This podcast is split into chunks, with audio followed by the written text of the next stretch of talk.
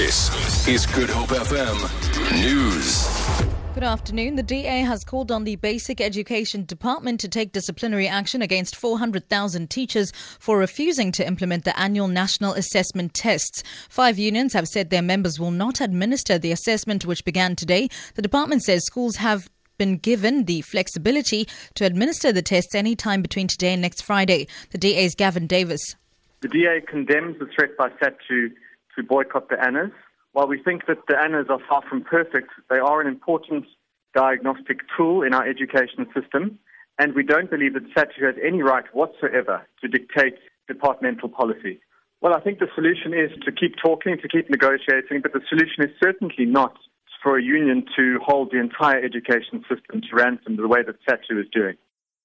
Northwest University nutritionist Salome Kruger has begun testifying in the Banting hearing of sports scientist Tim Noakes in Cape Town. Kruger has told the Health Professions Council Tribunal that there are few nutritionists in the country and they all know each other. She was responding to a suggestion from the defense that reports supporting a complaint by the Association of Dietetics that Noakes' conduct was unprofessional came from the same pool of people. Tandimao reports legal representative for Noakes, Ravin Ramdass, told Kruger that they seem to be from the same circle of connected friends and have authored reports to the Health Professions Council that support each other.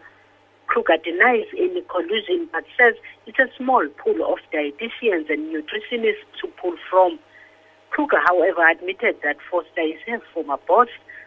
This is after Kruger had told the tribunal that Noakes should have advised the mother who sent him the tweet to continue with breastfeeding instead of suggesting a low carb diet for an infant.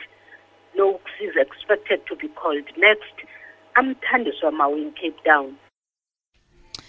Cape Town firefighters have evacuated about 100 residents from a block of flats in Voortrekker Road in Bellville after a fire broke out in the building. Fire rescue spokesperson Theo Layne says the Home Affairs office, which is adjacent to the building, also had to be evacuated. Layne says the cause of the fire is undetermined at this stage. Uh, just after 12, uh, we responded to the Boston Center in Bellville, where we've got a fire in the residential section of the center. Uh, no injuries have been reported, and the, the Home Affairs building has also been evacuated. It is adjacent uh, to the residential block. The fire is contained. They're in the process of extinguishing, uh, but at the same time, evacuations are taking place.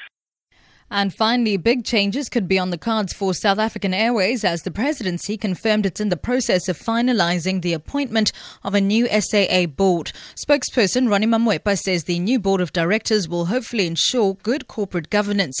He says the task of the new board will be to recruit skilled professionals to implement a turnaround. Mamoepa says the formula to helping SAA change its fortunes is similar to that government has used at Eskom. For Good Hope FM News, I'm Sibs Matiela.